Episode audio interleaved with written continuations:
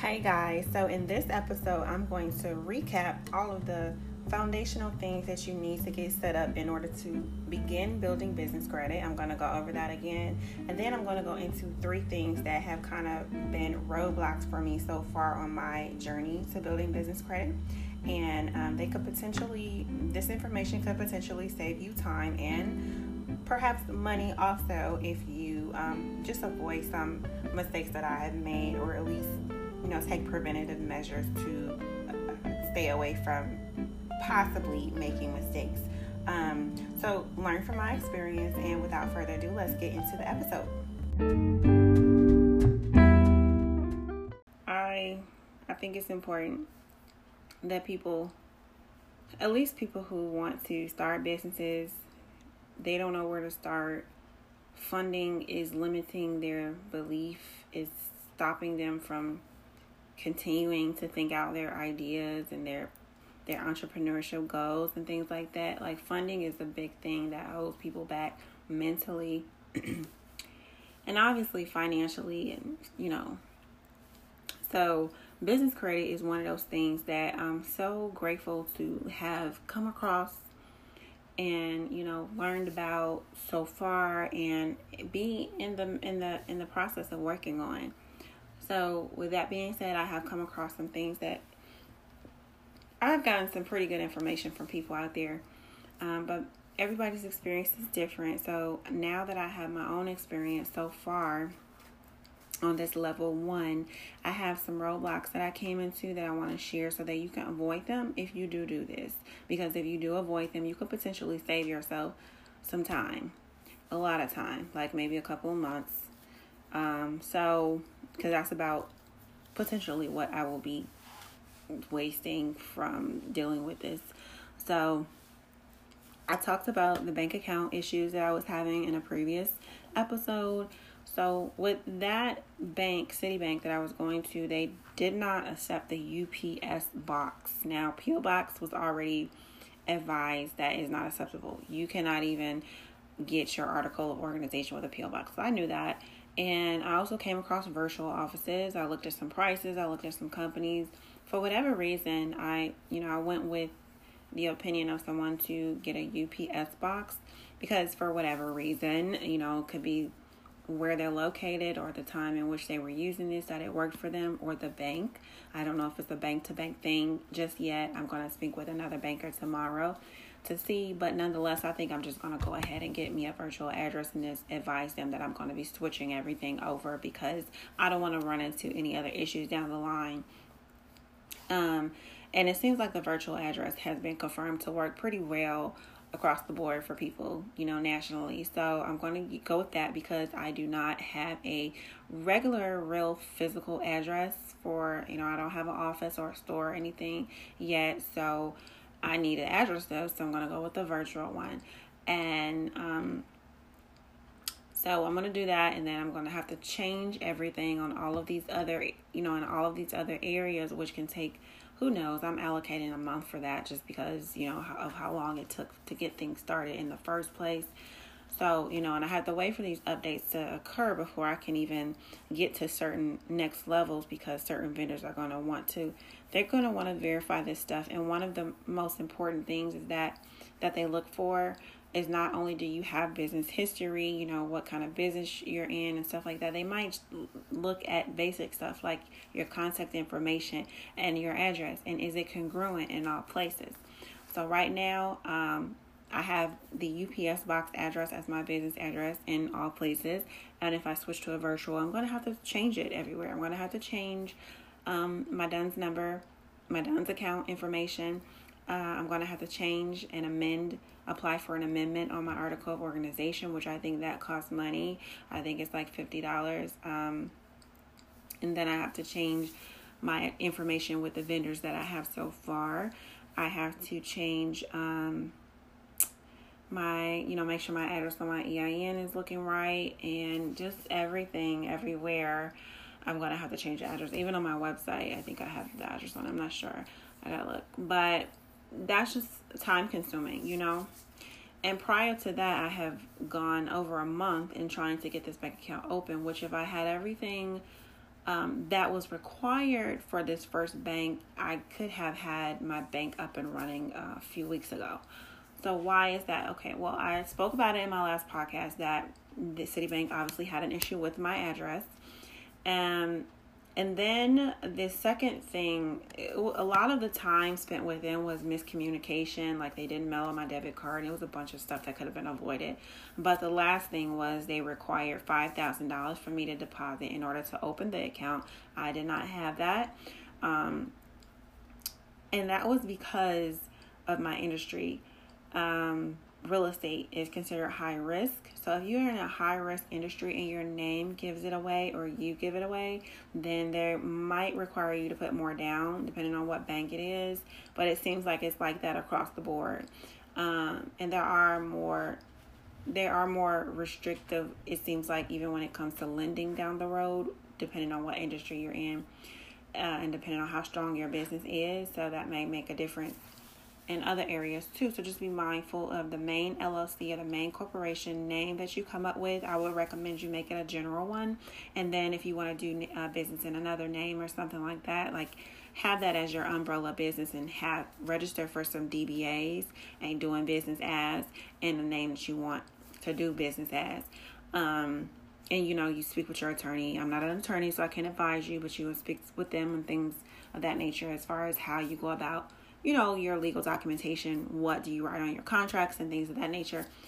So you can do that, or you can also have an umbrella LLC or a corporation and have like under other LLCs or corporations underneath it. All that to say, go with a general name. Find something that's general that can be applicable to what you want to do and is versatile, and you can tell the bank that this is a general industry. For example, my name has property investments in it. So that kind of gives it away that it's an investment company, it's in real estate, blah, blah, blah. So if I had a name like EPI Management Company, what do you do? Well, I help small business manage their finances, or I help small business manage their advertising, or I help small businesses with business plans on how they're going to do this, or whatever the case may be. They don't ask you a million questions. They just ask you a couple of questions. What industry is your business in? You know, so if it's in a high risk industry, you might want to do some research. What are high risk industries? Real estate is one of them. I've heard that like credit and finance is another. So just research depending on what you're doing, and get that name right from the get go. So you want to get the name right, and you want to get your address right. Skip the USPS box because I don't know where you're located. I don't know what bank you're choosing, but Citibank, I'm here in Chicago. It's pretty a major bank. And I don't know how it is with other banks. Like I said, I don't even know if I want to figure that out, waste time, because I don't got time for that. If a virtual address works, then I'm gonna go with that, because like I said, time is money, and this is a game, right? We're trying to get to the money. We're trying to get to the funding as soon as possible. No need in, you know, paying money to these vendors and wasting time and wasting months. Months go by and you're not making any progress, you know. Again, you got business expenses and all this stuff. I need to get to the funding so that I can fund my business, so that I can start generating real income in my business, you know. So skip all of that. Go straight to the virtual address. Better yet, if you have the money to, you know, you want your own office, or you already have your own office, or you have your own store, you know, a real physical address that you actually look at on Google and it's like, this is yours. Fine, go with that. If you already have it, you're already great to go. So you got your LLC name or your corporation name, general in a general industry.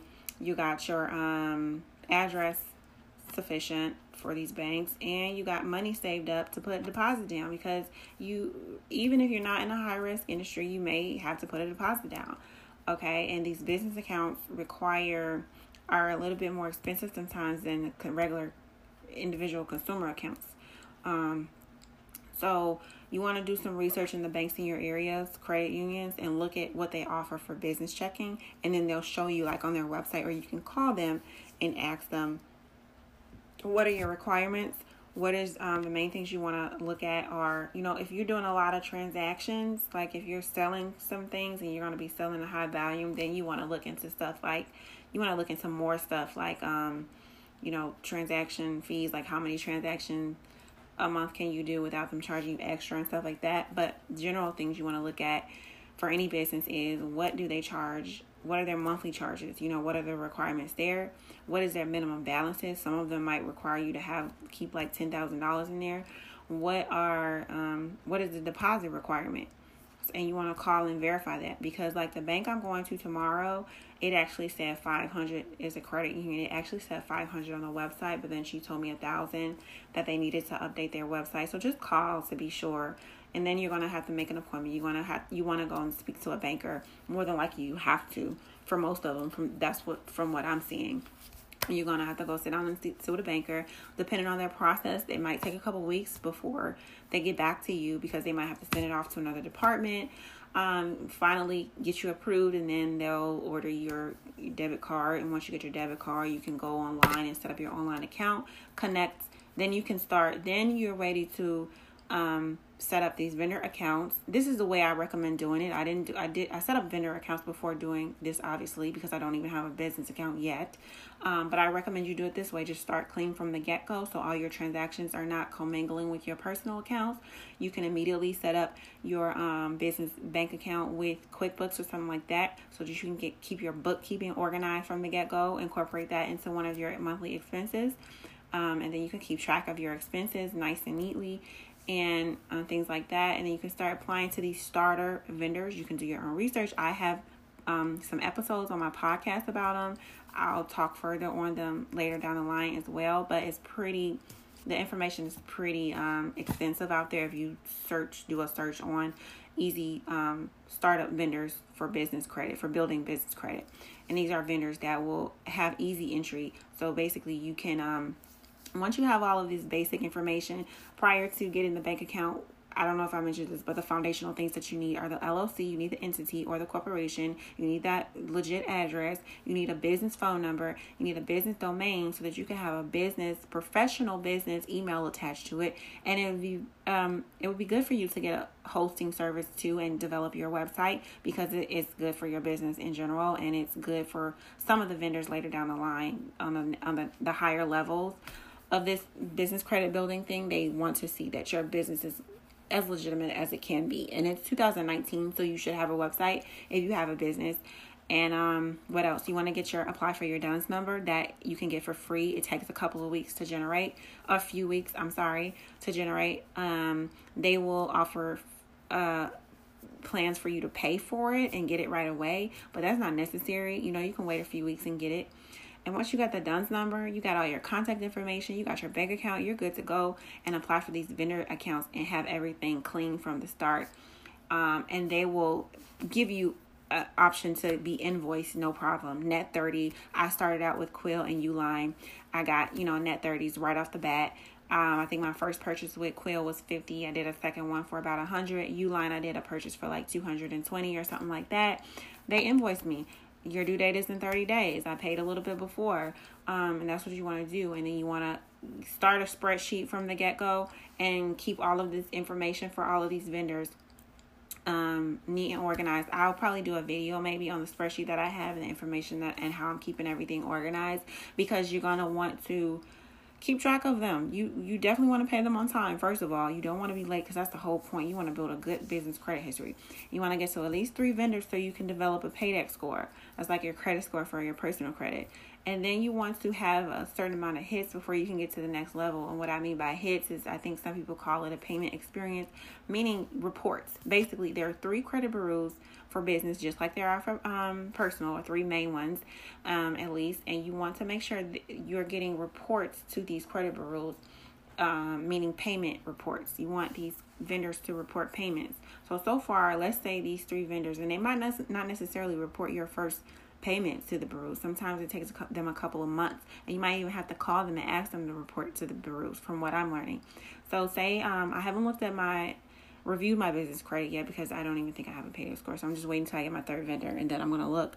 But you can look on the account, set up an account with Nav. It's kind of like the Credit Karma of business credit. So you get an account with that, and that'll be where you can review and monitor your credit reporting. So Let's say I don't see anything in another month. I call Quill up. I'm like, hey, I've had an account with you guys for 3 months. I've made a purchase for the last 3 months.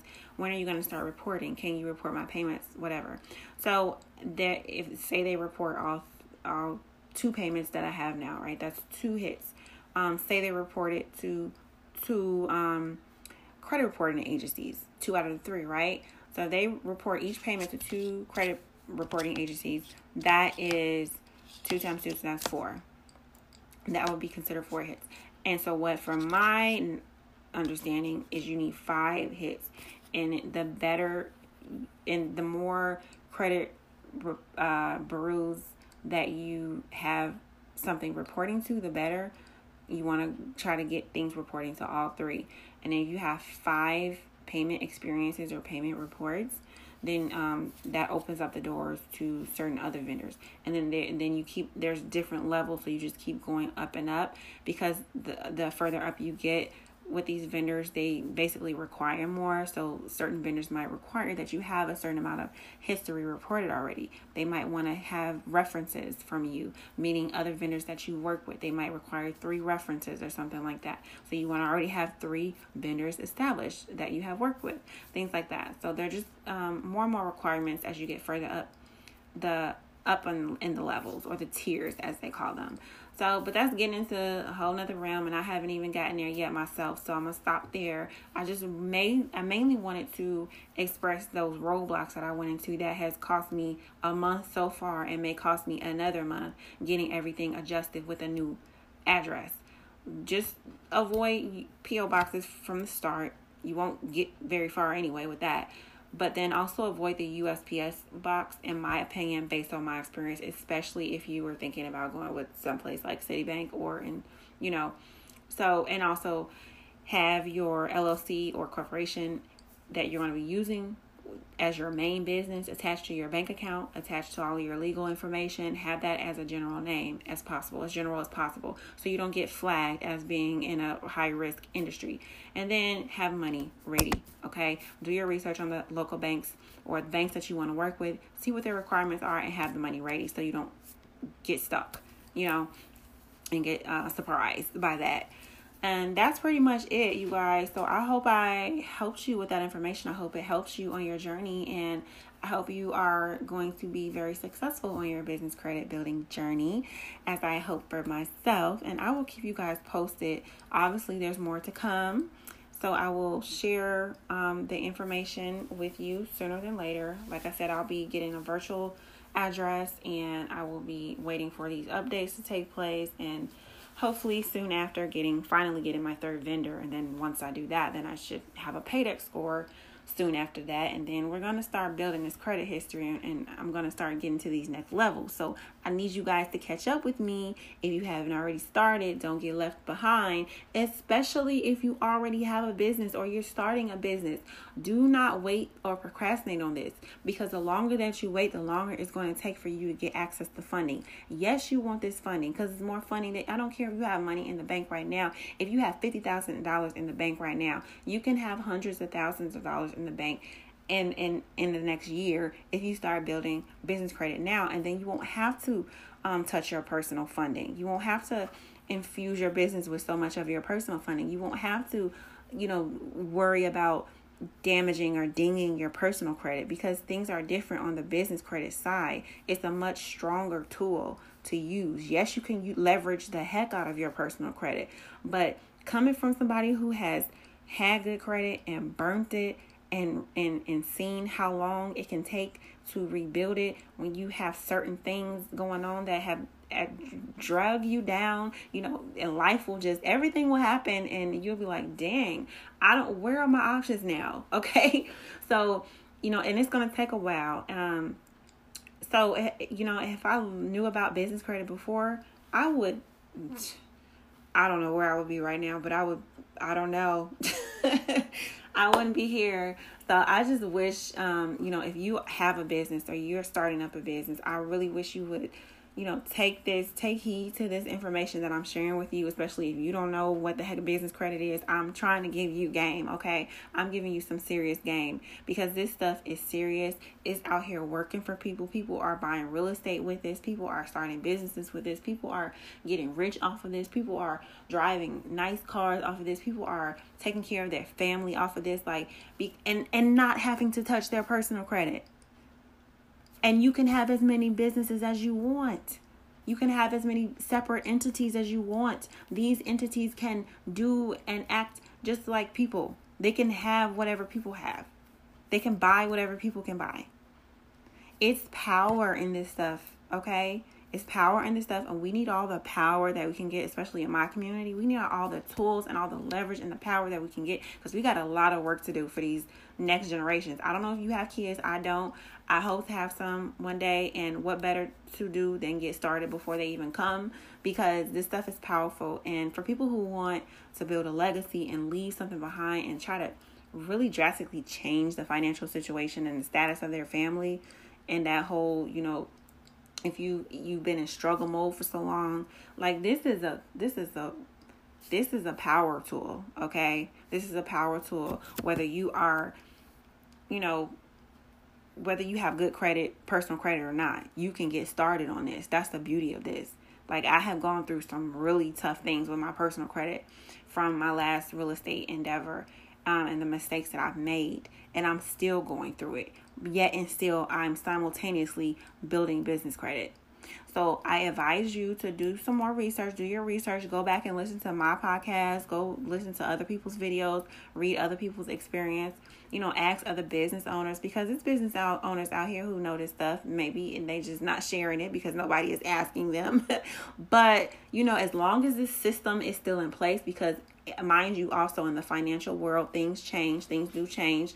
So you want to get on this because you want to take advantage of it and get up to that level where you straight before anything changes and before barriers to entries and this stuff gets harder, because it's possible, okay? We never know what's going to happen. They're talking about a recession coming. You just never know. So just get prepared, even if you don't even know exactly what you're going to do in your business. By the time opportunity presents itself and you have business funding, don't you know how happy you will be?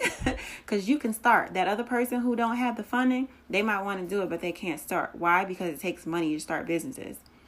So I will keep you guys posted, like I stated, and I will talk to you guys later. All right, bye. Hey guys, so I just wanted to come back and add that you need to list your business also with 411. There are other listing services, I believe, but 411 is the biggest one. And I did that in addition to all of the other things I mentioned, like the address, the entity, the EIN, the phone number, the fax number, the domain, the professional email address, the website. So in addition to all of that and applying for your DUNS number, you want to also make sure you list your business as well, because that adds to making your business more verifiable. And that's what you're looking for when you're applying for these vendors, even the starter ones. And I didn't have any problem getting invoiced right out the gate, just like I mentioned previously with Uline and Quill. They allowed me a net 30 account from the very first purchase. I have heard that others have had to make initial purchases prior to being approved for a net 30 account, and it just leads me to believe that the more verifiable your business is, the more likely you are to be approved for a net 30 account from the start. So I just want to add that that's important as well, to list your business. And until then, I will talk to you guys next time, and I'll keep you posted. All right, bye.